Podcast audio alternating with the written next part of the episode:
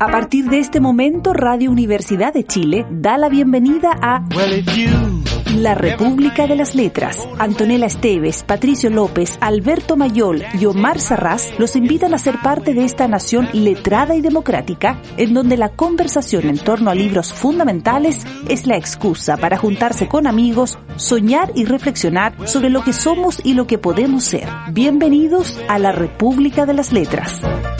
More than 2,000 miles away. Get your kicks on Route 66. Well, it goes through St. Louis, Joplin, Missouri, Oklahoma City.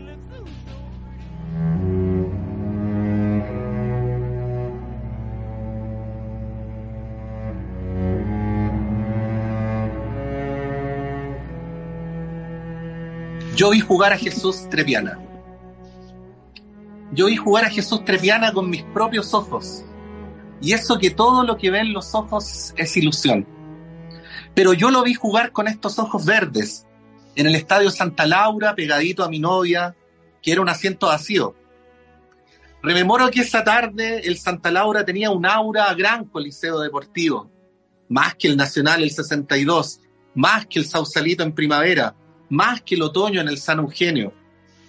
Repito, yo vi jugar al fabuloso Jesús Treviana, guardaballas de Unión Española, por desgracia eterno reserva de Francisco Nietzsche, que también era extraordinario, insustituible en el arco, una especie de senador designado de la portería roja.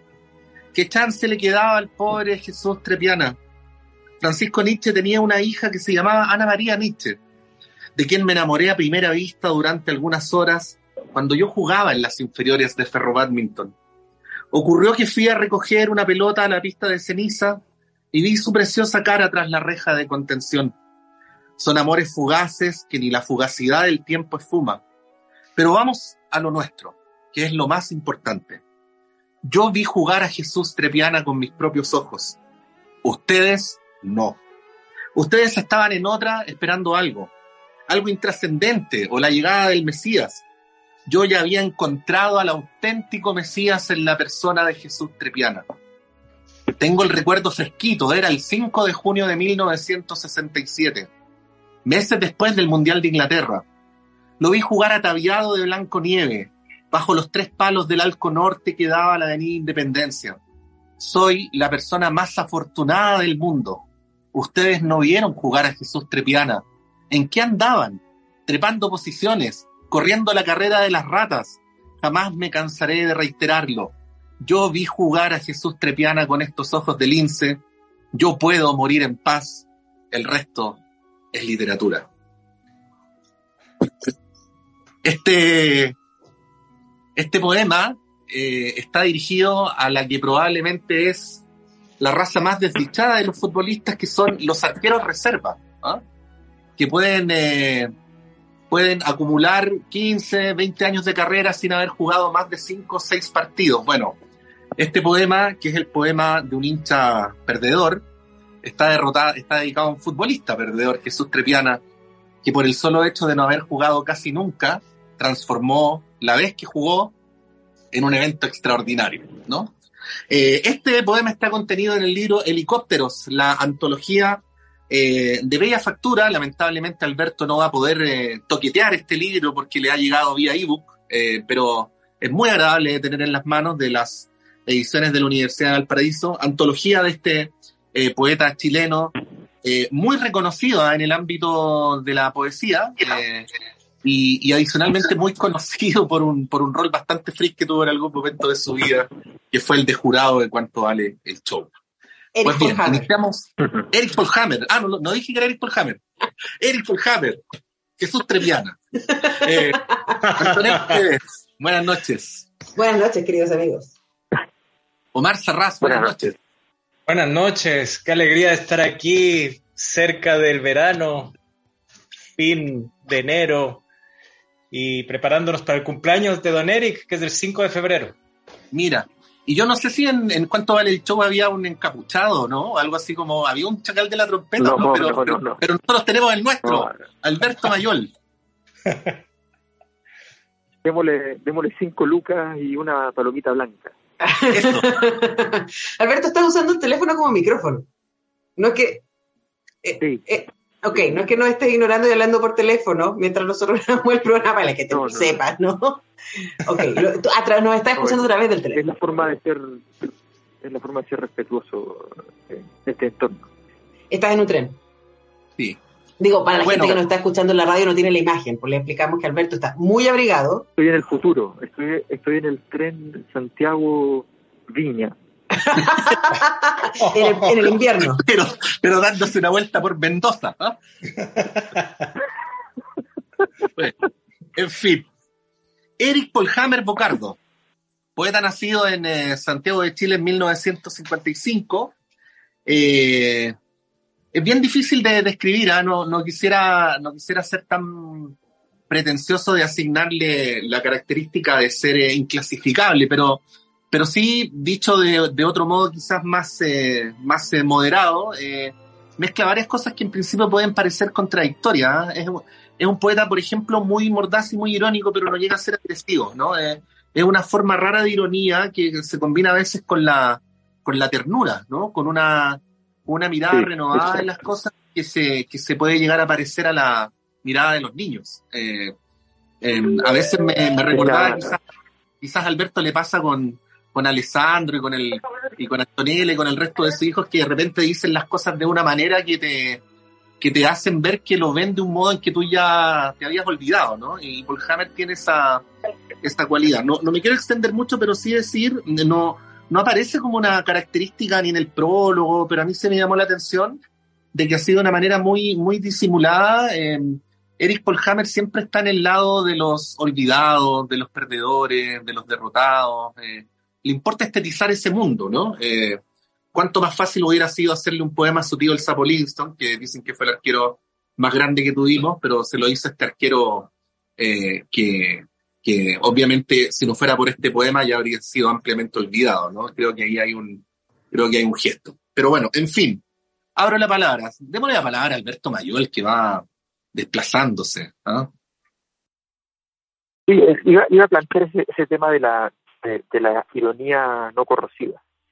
Me parece súper interesante y que tiene que ver con en el fondo una estrategia que es bien buena, que no completa la ironía, sino que la plantea y luego cambia de tema, luego vuelve, nuevamente la deja en suspenso.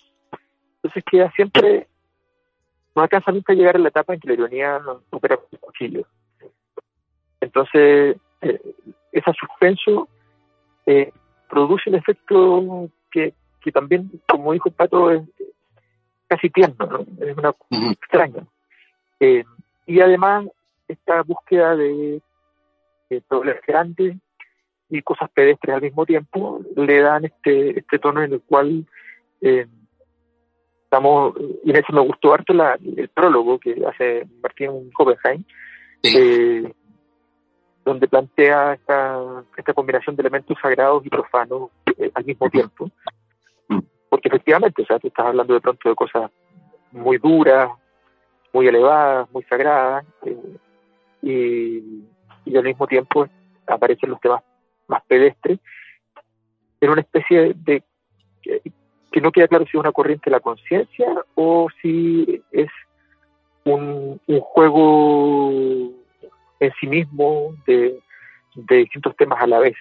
Entonces tiene una estructura, tiene una forma extraña que hace que los textos avancen muy limpios, muy claros, pero al mismo tiempo sin una significación concreta. Es bien curioso, es bien, porque insisto en esto de que son textos limpios, pero al mismo tiempo no están hechos como con la doctrina. Entonces se produce este efecto curioso, a mí me parece bien fascinante, y además tiene una tonalidad, bueno, criolla bien importante, o sea, es súper... es muy, muy terrenal y tiene ironías propias. Tú mismo dijiste ahí con la vista del lince, y es que no ve nada, o sea, entonces con mi vista del lince vi, entonces es bien. Con Binoya, que era un asiento vacío. Entonces, todos esos detalles me parecieron bien, bien. El libro está, todo eso, la selección además está buenísima, es extraordinaria. Creo que es un tremendo trabajo realizado. Bueno, tendría. Yo creo que cuando llegue el momento de los balances públicos, que nunca llega, se reconocerá. Claro, se reconocerá que esta publicación de la poesía reunida de Eric Pohlhammer es el acontecimiento, fue el acontecimiento editorial de 2022. Lo creo firmemente. Hay ropa tendida, espérate, hay ropa tendida. Ah, bueno. En poesía, en poesía. En poesía, ya. Sí, en poesía. Tengo que decir que, bueno, me pareció una gran cosa, porque este poeta saca libros cada 10 años, 15 años, que no están simplemente, es difícil encontrarlos. Por ejemplo, Vírgenes de Chile, que ganó un premio municipal en 2008, casi no está. Pero también es muy interesante ver que poemas de los más reconocidos lo escribió en su primer libro y en su segundo libro, el año 79 y el año 85, ¿no? Como Usted o como Helicópteros, que es el primer poema recogido aquí y que le da nombre a todo el libro. Es como que ya en su primer poema dijo tantas cosas, dijo muchas cosas. Y lo que ustedes decían sobre esa no agresividad, por azar, mientras ustedes hablaban, como dirigido, salió este poema que es un ensayo, que se llama Ensayo, donde dice,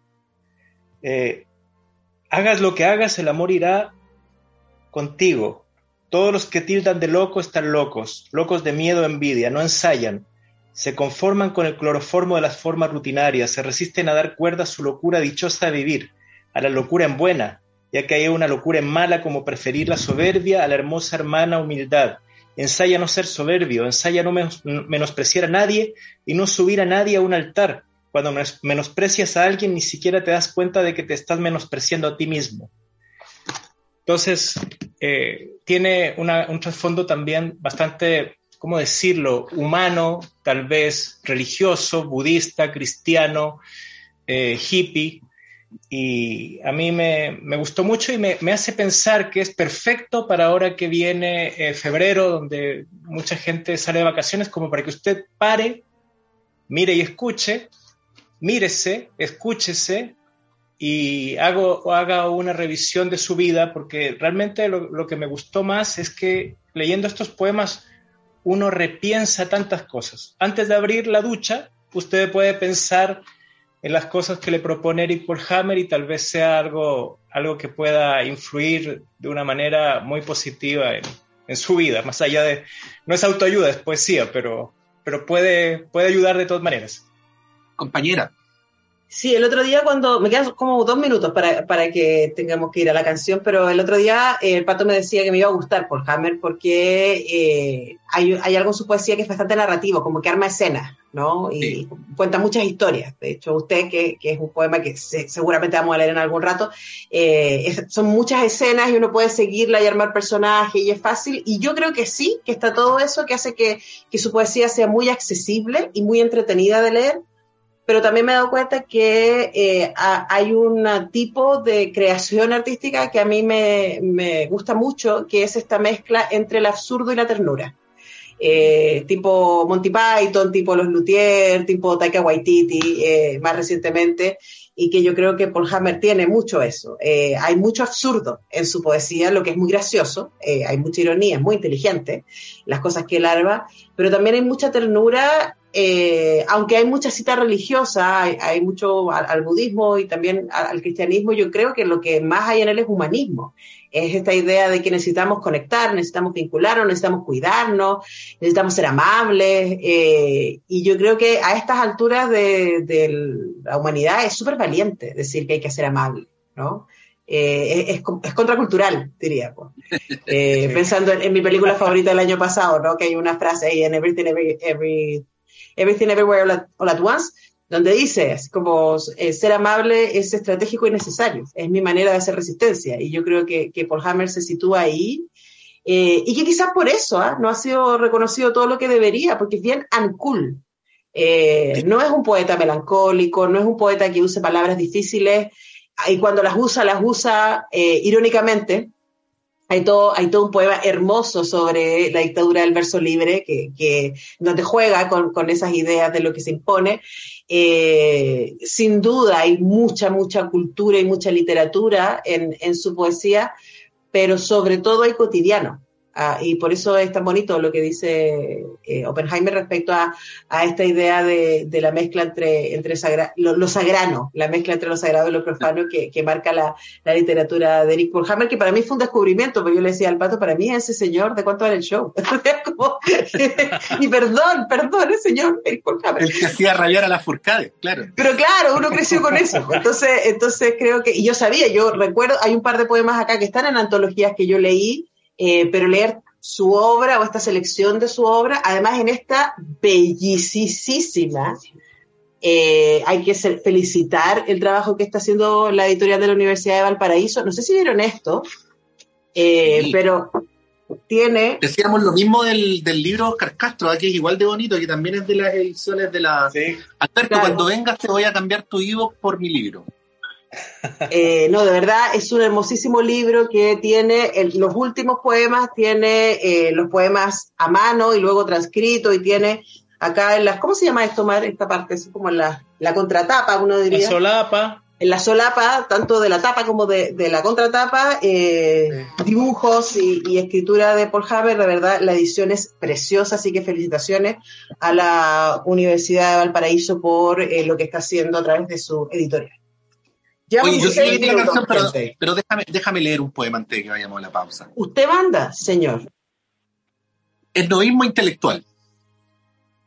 Tal como dijera Martin Heidegger, tal como dijera Arthur Schopenhauer, tal como dijera Jean-Paul Sartre, tal como dijera Tomás de Iriarte, tal como dijera Sonia Montesino, las mujeres son de Venus, los hombres son de Marte, tal como dijera Mario Vargas Llosa, tal como dijera Marta Brunet, tal como dijera en su tiempo Karen Horney, y continuaré dando citas hasta marearte, como dijo ayer nomás Fray Luis de León, o como dijo Simón de Beauvoir en su obra La vejez, ay, como dijera a su vez don Vicente Pérez Rosales, grito del público, y quede sin voz, rechucha a tu madre.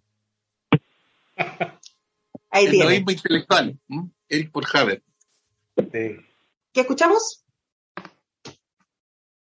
Harto yo entonces, porque ya estamos bien contra el tiempo. Vamos a ir a escuchar, porque pensaba harto a propósito también de algunas zonas y entusiasmo, ¿no? En la poesía de congreso, de los artistas fantásticos, maestros, congreso, no de los parlamentarios, eso es otra gente.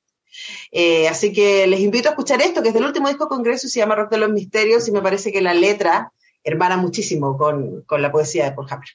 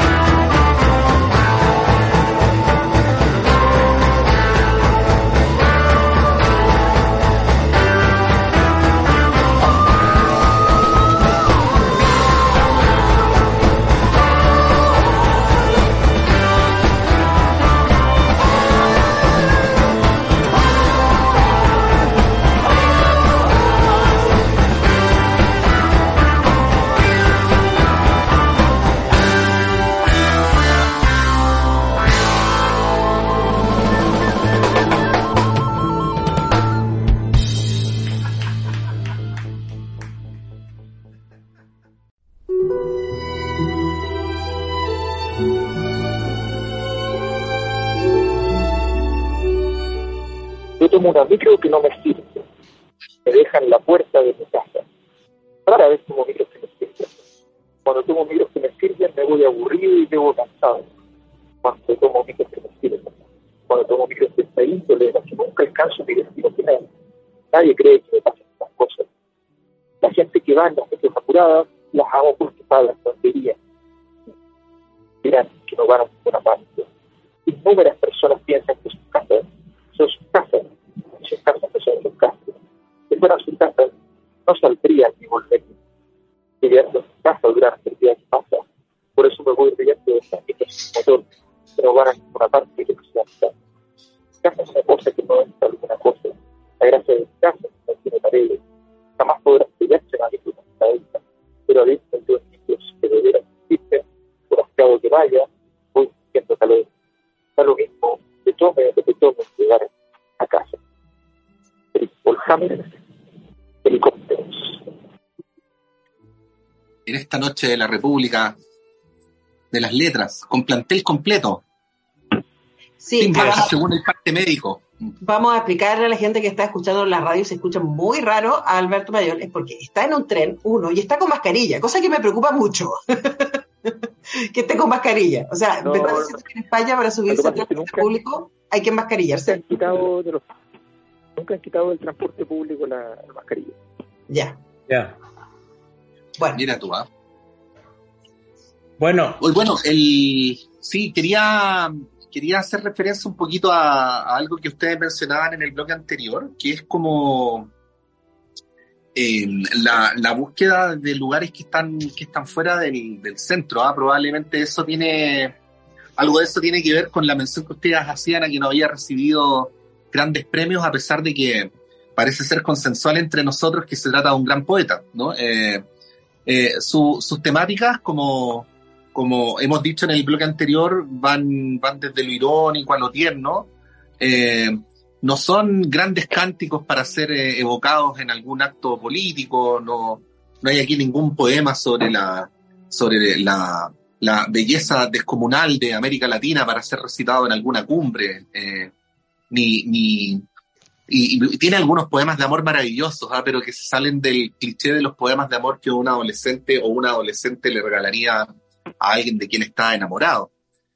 Pero sí aparecen, como mencionaba en el bloque anterior, los arqueros reserva, las doñas de casa, las vírgenes. Cuando hablamos de las vírgenes pensamos en esas imágenes de yeso que están en pueblos olvidados y que solo aparecen una vez al año y el resto del año están ahí en una suerte de posición completamente decorativa, jugadas específicas de algunos futbolistas, reflexiones sobre cuestiones que a veces pueden parecer muy nimias, y claro, todo lo que yo digo, recogiendo la invocación que hacían Alberto y Anto del prólogo, podría dar a entender que se trata de un poeta frívolo, y sin embargo ahí mismo es donde encuentra de repente ciertos elementos de conexión con lo sagrado. No lo tengo acá a mano, pero me acordaba, por ejemplo, de un poema de amor, que era el poema de amor a Claudia, algo por el estilo, ¿no? Donde decía que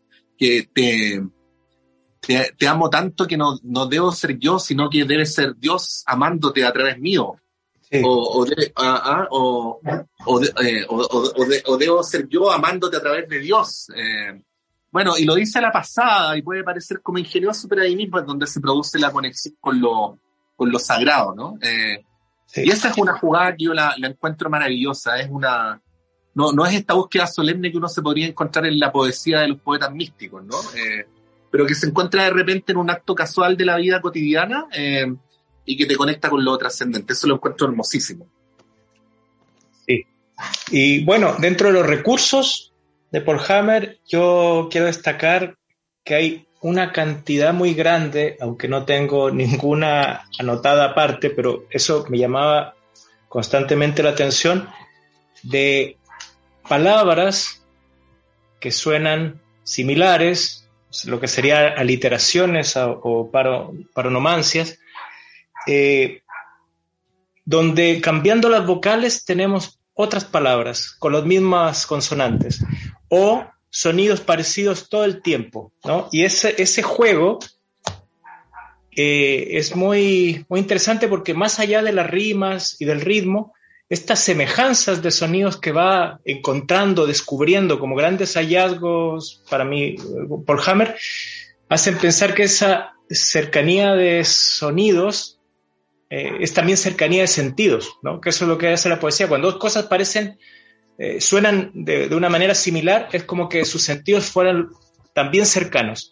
Y él acerca muchas cosas que aparentemente no tienen ninguna conexión en su poesía. Tiene un montón de descubrimientos maravillosos, y yo creo que sí, hay que repasarlo, hay que visitarlo, porque ahí se nota que tiene un amor y una atención completa hacia el lenguaje, ¿no? Está todo el tiempo pendiente de cada palabra y nada está dejado al azar. O sea, me parece muy redondo, muy, muy completo en eso.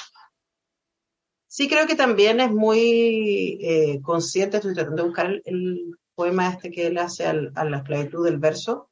Sí. Y también a quizás leer esto, ¿no? Que se llama Poética Vitae, porque hay una elección muy consciente de sus recursos, de su manera de lo que escoge dejar adentro y dejar afuera. También es muy consciente de su contexto.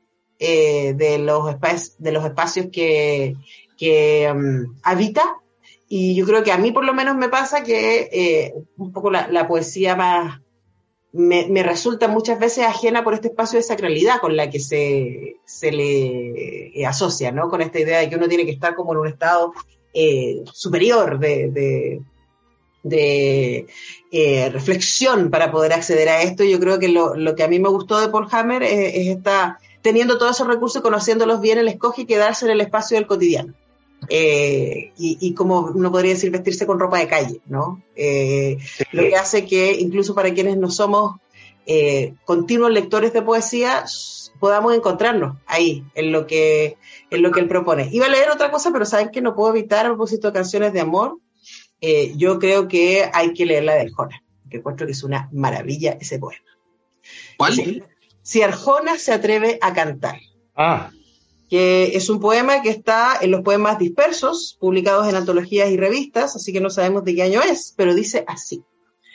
Si Arjona se atreve a cantar cursis canciones de amor con letras últimas de charchas, hechas a base de versos, superlativamente charchas, rimados en rimas más que pueriles y ritmos lentos, truculentos. Si Arjona, escúchame bien, Arjona tiene las patas para subirse a un escenario, ¿cómo voy yo, amorcito, a cortarme la lengua con una máquina de cortar pasto, de pie ante tu barroco balcón vacío, completamente enamorado de mi idea de ti, enloquecidamente enamorado de la imagen que te proyecto, desde el fondo endotímico de mis arcanos mayores, conectados a esta emoción de identificación que por ignorancia, sociológica o mística, llamamos amor? Si hasta Arjona salía a cantarte, hasta que aparecieras en el balcón como una Venus de Botticelli, ¿cómo he de arratonarme yo, que gané el Festival de Isla Negra? En verdad que soy un poeta del montón, pero hasta Arjona jura que es poeta. Juré el poético tirado a salmón. No he yo de brindarte lo mejor de mi repertorio cursi manierista, mientras a lo peor haces el amor, en tu pieza hasta con Arjona, mientras te canto como un loco en la vereda, solo para verte salir vestida de novia, al balcón donde solíamos besarnos y jurábamos casarnos, cuando jurábamos que nos amábamos, como Arjona jura que es cantante, y me diste filo, por razones largas de explicar, y volví a llamarte por teléfono nunca más, desde que te llamé una vez, después de 4 años sin verte, y me dijiste, espérame un cachito, con esa clase de dureza narcisista, vanidosa snob, propia de mujeres de 19 años que se saben lindísimas. Esperaba un cachito que estoy escuchando a Arjona, dijiste, y tajante te corté el teléfono, y se acabó el monólogo, y no me paro más debajo de tu balcón. Poeta, pero no mamón, rutilante rosa efímera, ilusorio paraíso, caduca luna errática, farandulera fanática, bailarina de cartón. ¡Toma! Toma, esa es una reivindicación de Antonella de Paso. Además, Paul Hammer me da la razón. No, pero, a ver, me pasa con ese poema, que por un lado es muy chistoso, o sea, es como que no vamos a negar el tremendo humor que hay acá. Sí. Es un poema de despecho, sin duda, ¿no? Pero también a mí me encanta el segundo párrafo, en donde habla de que yo que estoy tan enamorado de la imagen que me creé de ti, ¿no? Entonces pienso, hay tan tanta tinta entregada a esa idea de que uno que ama cuando uno ama, ¿no? Y sí. Se ama cuando se ama. Exactamente. Y todas esas preguntas, ¿cierto? Que la poesía se ha hecho desde el inicio de la historia y que Kiefer Hammer las tira casualmente y te dice, yo no estaba enamorado de ti, estaba enamorado de tu imagen, de la proyección, sí, que se sentía, etcétera, y sigue. Y me parece que es un súper buen ejemplo de su poesía, que de repente tira cosas súper profundas, sí, que son motivo para mucha reflexión y que sin duda han sido motivo de reflexión para llegar hasta ahí, pero sigue, las tira como cantando y sigue, ¿no? Y mantiene, sí, el humor, mantiene la narración y las emociones, y me parece que este poema es una joya. Sí, y yo quiero, miren, le voy a decir a la gente que nos está escuchando que a mí me emocionaron los poemas Usted, En tiempos difíciles, Oda al Takataka, Mekela Bakamu, y este que voy a leer ahora, Santa Magdalena, Virgen de las Oficinas del Centro de Santiago. Me acosté con el jefe de recursos humanos, me acosté con mi jefe directo en el oscuro salón de pool, me acosté con el encargado de despachos, me acosté con el nuevo ejecutivo de cuentas, ya no llevo la cuenta de con quienes me he acostado. Me acosté en la sala de reuniones sobre una mesa de caoba con el nuevo contador. Me acosté bajo la luz parpadeante de 4 fluorescentes con el encargado de mantenciones del edificio. Me acosté con el director de exportaciones, cuyo sexo afrancesado es de exportación. Me acosté borracha con mi compañera de oficina lesbiana, disfrazada de Batman primero y después de Robin Hood. Me acosté con el ministro de Deportes del gobierno, con el técnico que arregla los citófonos, con el caballero canoso que tapiza los sofás, con un risueño vendedor simpatiquísimo de colchones Rosen. Tú que entiendes y sabes de estas cosas, pues tu mirada lo traspasa todo. Virgen de las oficinas de Santiago Centro, ayúdame a enfriarme un poco, arrójame el pecho hielo molido e intercede, porfa, para que nadie le diga nada a mi novio que es un ángel, a quien amo demasiado y es celoso en demasía. Y si sabe que me acuesto hasta con el fantasma de Canterville, tal vez en mis rodillas se podría poner a llorar. Oh, una belleza. Qué triste, qué cercano eso que uno le dice rezando, hablando con los santos, con la Virgen, esa cosa que no le dice a nadie, ¿no? Entonces, Vírgenes de Chile, sí, uno de ahí. Pero aunque la derivada es súper distinta, ¿no les sonó parecido a los salmos de Ernesto Cardenal? Cuando dice, oh señor, que es más político, ¿no? Me dice, oh señor, libérame de los militares, dame valor, sí, para enfrentar las tanquetas. Sí, ¿no? Muy, de hecho, ahí estoy buscando acá, en el último lote de poemas, hay una cita de, acá está.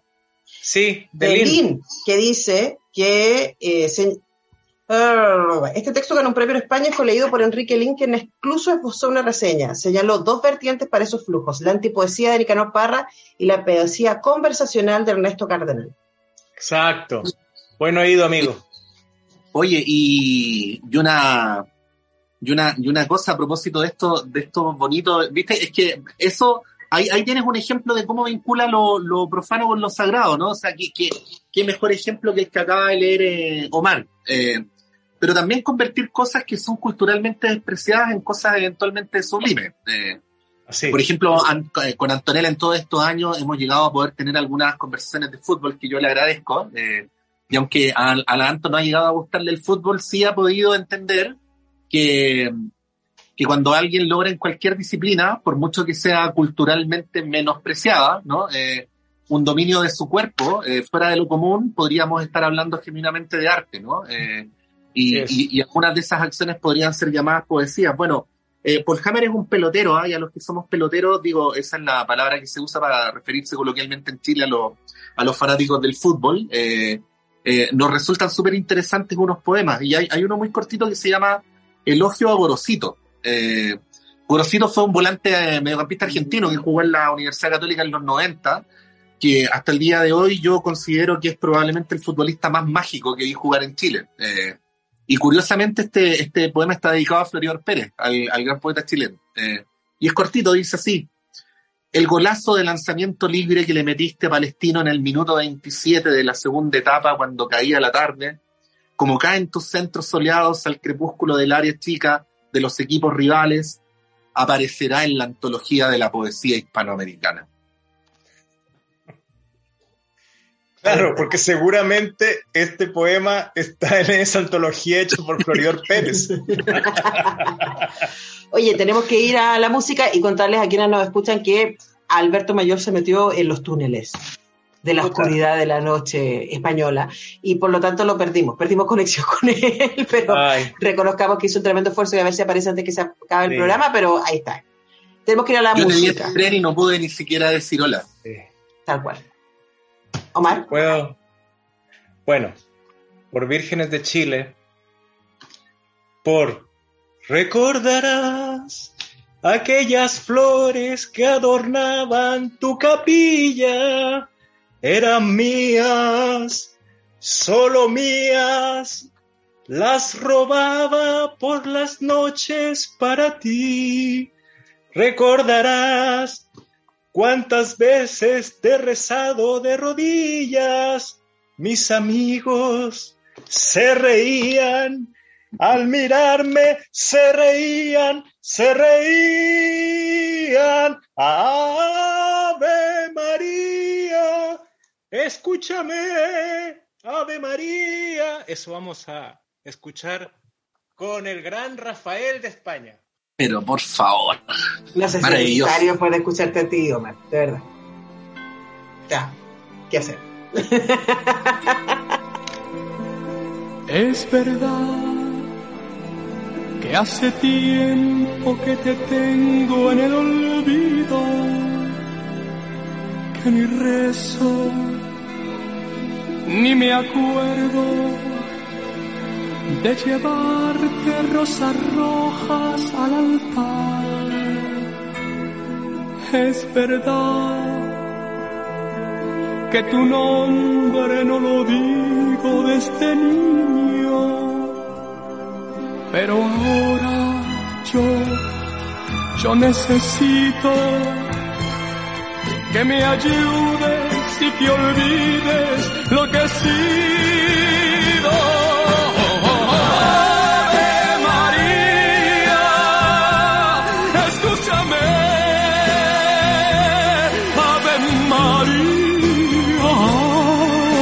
María,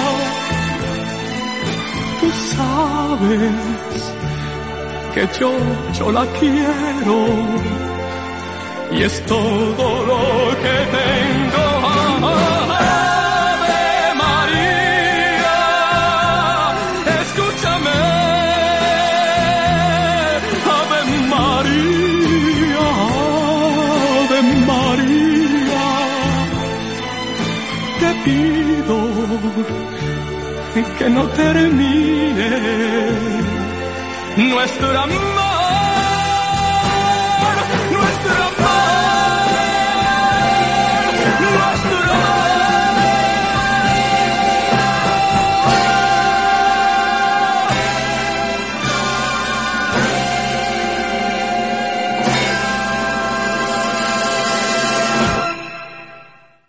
Yo fui esclavo del verso libre. Yo fui esclavo del verso libre, como los esclavos de Egipto. Cada doquier era verso, trabajaba bajo dura presión. El verso libre me aprisionaba, me castigaba, me flagelaba, me agarraba a latigazos. Pobre que yo dijera soneto, pobre que dijera pareado, pobre que dijera la palabra, en decasílabo, por ejemplo. Me encerraban 40 días con sus noches en un calabozo, ni siquiera la más ligera insinuación a condensar mi vida en un haiku. Ni pensar en pensarlo, ponte tú. Si recordaba el arcipreste de Ita, me hubiera sentado en la pica. Yo fui esclavo de Walt Whitman, que daba la señal de la democracia. Según él, ¿de qué democracia me hablan? Los mismos se repiten a los mismos. Semejan empanadas de pino villagradas. Se me repiten los políticos en la guata. Permiso, que voy a salir a vomitar. No aguanto el vómito en mis vísceras. Permiso. Voy a vomitar huesos de políticos sobre esta alfombra roja. Fui un gran esclavo del verso indómito. Fui un potro salvaje, fui. Fui mucho más lejos de lo que soñaba. Llevé el verso libre hasta el último extremo, como si llevara mi sombra hasta la última zona con vida del polo norte y más allá. Vi perderse el verso libre como una nave no identificada. Lo malo es que el libre era el verso, no yo. Yo era una mera ilusión de libertad, no es malo. Volaba lejos mientras el verso libre me llevaba, pero apenas me soltaba de sus alas infinitas, caía de manera abrupta, como cae un ángel de un andamio, al cemento un día lunes a las 4 de la tarde, sin que a nadie le importara. Lo que no importa nada, porque nada es importante. Volví a tomar conciencia de las cuentas de la luz, volví a releer cartas de amor en papeles amarillos, volví a ser un deudor moroso anticipado con el parque del recuerdo, volví a pensar en huevos revueltos, se me revolvía el estómago pensando en mi futura muerte inmerecida. No bien me soltaba de un ala del gigante verso libre, el faraón me agarraba con voz, si sospechaba que se me cruzaba por la cabeza la palabra hemistiquio. Una vez me azotó contra un muro blanco 600 veces, solo porque dije rima consonante. Para vengarme por la noche escapé por una ventana y redacté en el muro de oro que daba a su puta puerta este ingenuo grafiti. Yo fui esclavo del verso libre, de la poesía reunida, Helicópteros, de Eric Paul Hammer. Ahí está. Editado, bellísimo, por la Universidad de Valparaíso. Que tiene marca libros. Una vez eso viene en el libro. Ah, viene en el libro, sí. Marcador de tela. Una vez fue Eric Paul Hammer a la librería. Con gorro ruso. Debe haber sido invierno, pero no estoy seguro. Tal vez era verano. Porque puede ser muy bien que haya entrado con abrigo y gorro ruso. Dijo algunas cosas que quisiera recordar. Parece que habló de serpientes. El hecho es que a otro cliente que estaba en ese momento lo embrujó, lo tomó, lo sugestionó, le ganó la voluntad. Entonces estuvo dando vueltas un rato Eric Paul Hammer por la librería y de repente paró y lo miró y le dijo: ¿vamos saliendo? Y se lo llevó. Y esa fue la vez que Eric Paul Hammer llegó a la librería. Llegó para llevarse a un cliente, no sabemos a dónde. Eso mismo que agarra la tarta, tal cual, es un cueva. Tal cual.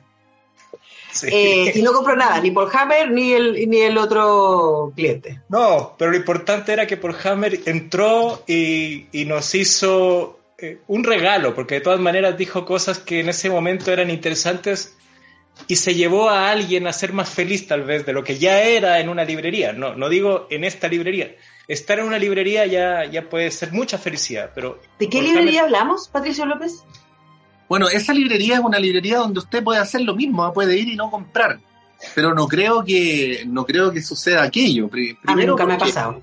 Primero porque los libros son irreductibles y segundo que por muy exiguo que esté el presupuesto, hay para todos los bolsillos, ¿no? Esa librería mágica donde un día entró Eric Paul Hammer y salió acompañado, se llama Clepsidra. Queda en Macul 94, casi esquina era Razabal. Es una librería donde usted puede encontrar este libro, por cierto. Y como decía Omar, llevárselo en febrero, así como uno se podría llevar una sandía en la parte de atrás de un auto, ¿no? O una botella de buen vino blanco, para sentarse a leer en las tardes así, y disfrutar de la vida y brindar por ella. Macul 94, la mejor librería del universo, Clepsidra, atendida por su propio dueño. Iba a decir por su propio sueño, pero es parecido. Bien, compañero. Sí. Ahí estaremos contentos de que nos visiten. Y por supuesto pueden seguir a Clepsidra en Facebook, en Instagram. Siempre también hay interesantes contenidos vinculados no solamente con los libros que están llegando, sino con el ejercicio de leer, que es algo que nos gusta tanto hacer acá en la República de las Letras, y que agradecemos tanto que ustedes se dieron cuenta que estamos entrando a nuestra 13ª temporada. Tal cual. O sea, este es el último programa de la temporada 12, porque los programas de la radio van de marzo a enero.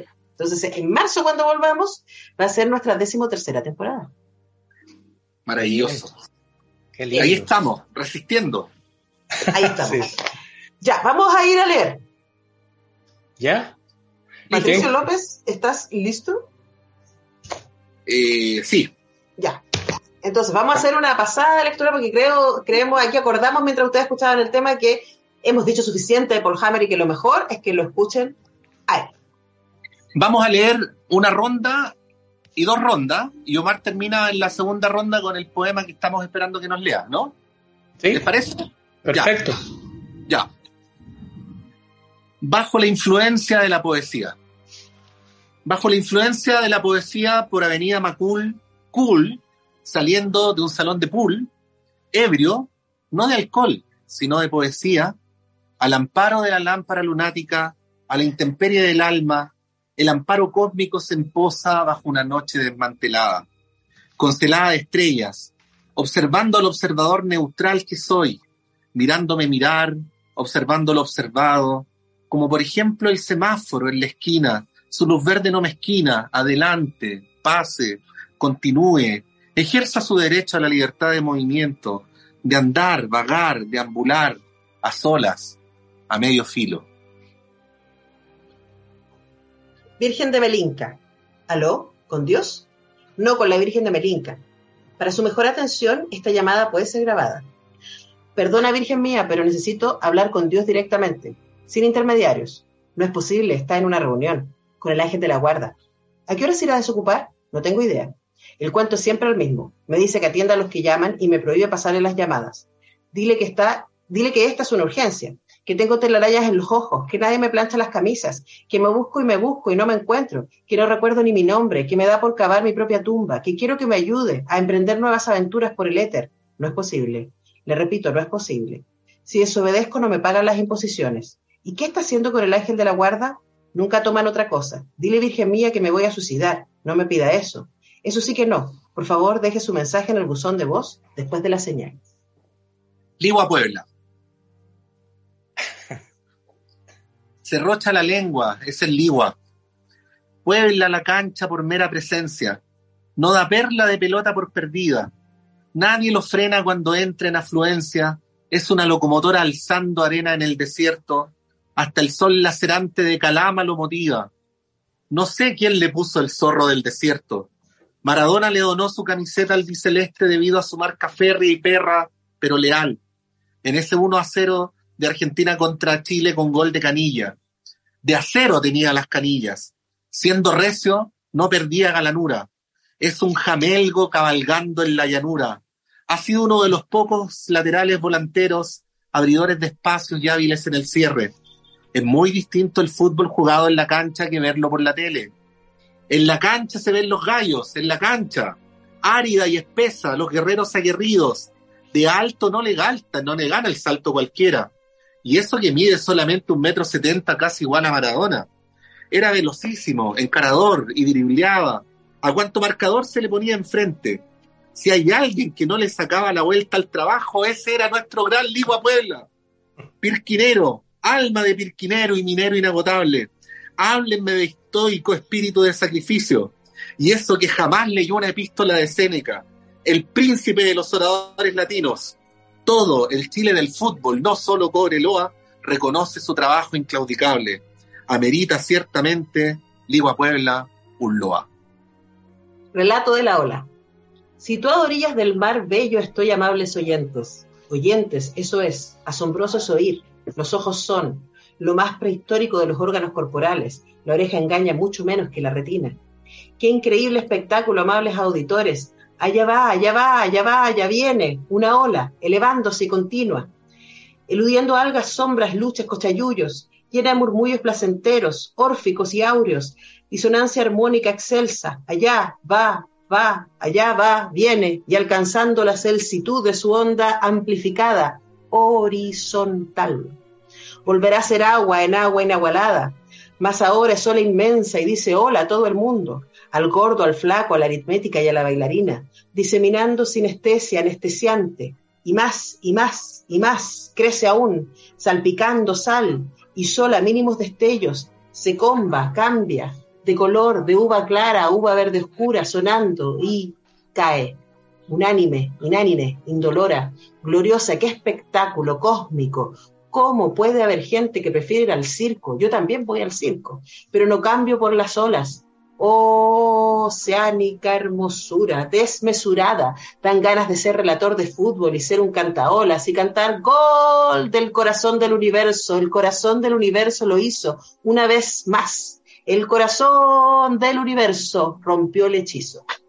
Bueno. Y para finalizar, usted Usted va en la micro, la 4, la 1, la Matadera o Palma. Va aburrida, va preocupada, va alegre, casi no va porque viene dormitando. Después de un día intenso de trabajo, va pensando que sus hijos no la respetan, o que estuvo bien que peleara con su ex pololo celoso, aunque todavía siente amor por él. Usted no va llorando por él, usted va llorando porque se siente sola. Usted es buena, moza, pero hoy día se ve pésimo, porque así lo decreta su pensamiento. Usted es yo que ahora está escribiendo y no sabe qué decir porque no es escritora. Usted es Capricornio. Todavía no encuentra una cosa a la cual clavarle el diente que no sea una coronta de choclo. Ya no celebra como antes su cumpleaños, como si las velas de la alegría ya no ardieran. Usted se siente inconscientemente neurótica, la afecta terriblemente la tensión reinante. Se llama María Sepúlveda. Hace infinitas noches que no hace el amor. Su marido se casó con su mejor amiga, se casó con usted enamorado de su cara, pero usted engordó demasiado porque apagaba la angustia y el tedio con cazuela de sopaipillas. Usted lee la tercera a medias, usted es la primera vez que lee un poema así, le reza a la Virgen de Lourdes, dice por Diosito Santo, yo la quiero, soy la única persona que la quiere de verdad, porque sé que no tenía ganas de levantarse esta mañana debido a una borrasca de pensamiento amargo que se le vino como el anuncio de una tormenta. Usted no sabe que yo la conozco a usted. Sé que hoy día se puso un calzón negro roto y que tiene dos muelas que parecen dos mulas fétidas. Usted no sabe muy bien por quién va a votar en 1989, porque no sabe si va a estar viva para esa fecha. Usted adora a don Francisco, no conoce la causa de la Revolución Francesa, y eso no la perjudica en lo más mínimo.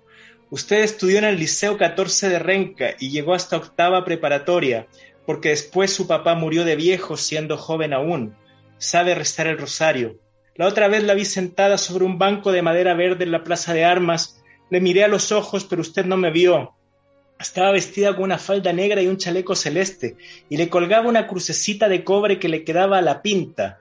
Después se levantó y se quedó pensativa mirando a los testigos de Jehová amenazando al mundo, y pensó integrarse, pero se acordó del acordeón de su ex marido evangélico que llegaba como tagua, así que usted se decepcionó de todo, hasta pensó que el tatita Dios no existía, y se trató de suicidar amarrándose la manga de una camisa sobreplanchada al cuello, pero tuvo una visión del demonio y regresó como si no hubiera pasado nada a la realidad de su pieza que consiste en un catre y una ventana trizada, por donde se cuela el frío durante el invierno y los zancudos durante el bochornoso verano, con deseos renovados de salir adelante. Usted aún espera la llegada de una persona que la quiera de verdad. Está caro el aceite. Usted se pregunta, ¿qué hace ahí ese verso? Ese verso está ahí porque está caro el aceite. Y cuando un perro salchicha le esté meneando la cola, significa que yo estoy fuera de Santiago, me está reemplazando. O cuando escuche el trino interrumpido de los picaflores, iba pasando por Talca. Yo siempre estoy con usted. ¿O no hay árboles en el traspatio de su chalet? Llego a pensar a veces que usted es yo, o que yo soy usted con otro nombre. Caselli le resulta agradable, un chiquillo travieso era su hijo que se fue a La Serena. Usted lloró 3 meses, pero ya se siente serena, de saber que ya lo perdió todo. A veces ahí empieza la vida. Este poema le resulta incomprensible, pero le gusta porque sabe que hay cariño de por medio. Usted me invitó a comer chancho una vez a su casa, ¿se acuerda? A veces no se comprende ni a sí misma. Apenas termina de rezar el Padre Nuestro, empieza a pensar en diabluras. Ya se está cansando de leer. Necesita anteojos, los que le regalaron no le sirven, eran de otra persona. Cuando esté lloviendo, acuérdese que alguien está llorando más que usted.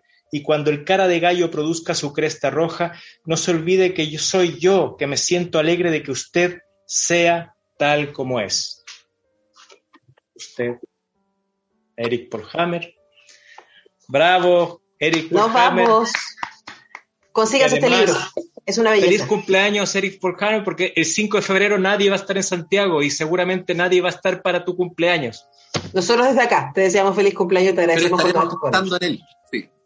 Que estén muy bien. Cuídense. Nos vemos en marzo. Chau. Nos vemos. Antonella Esteves, Patricio López y Alberto Mayol y su República de las Letras regresan la próxima semana con un nuevo libro y nuevas conversaciones. Los esperamos.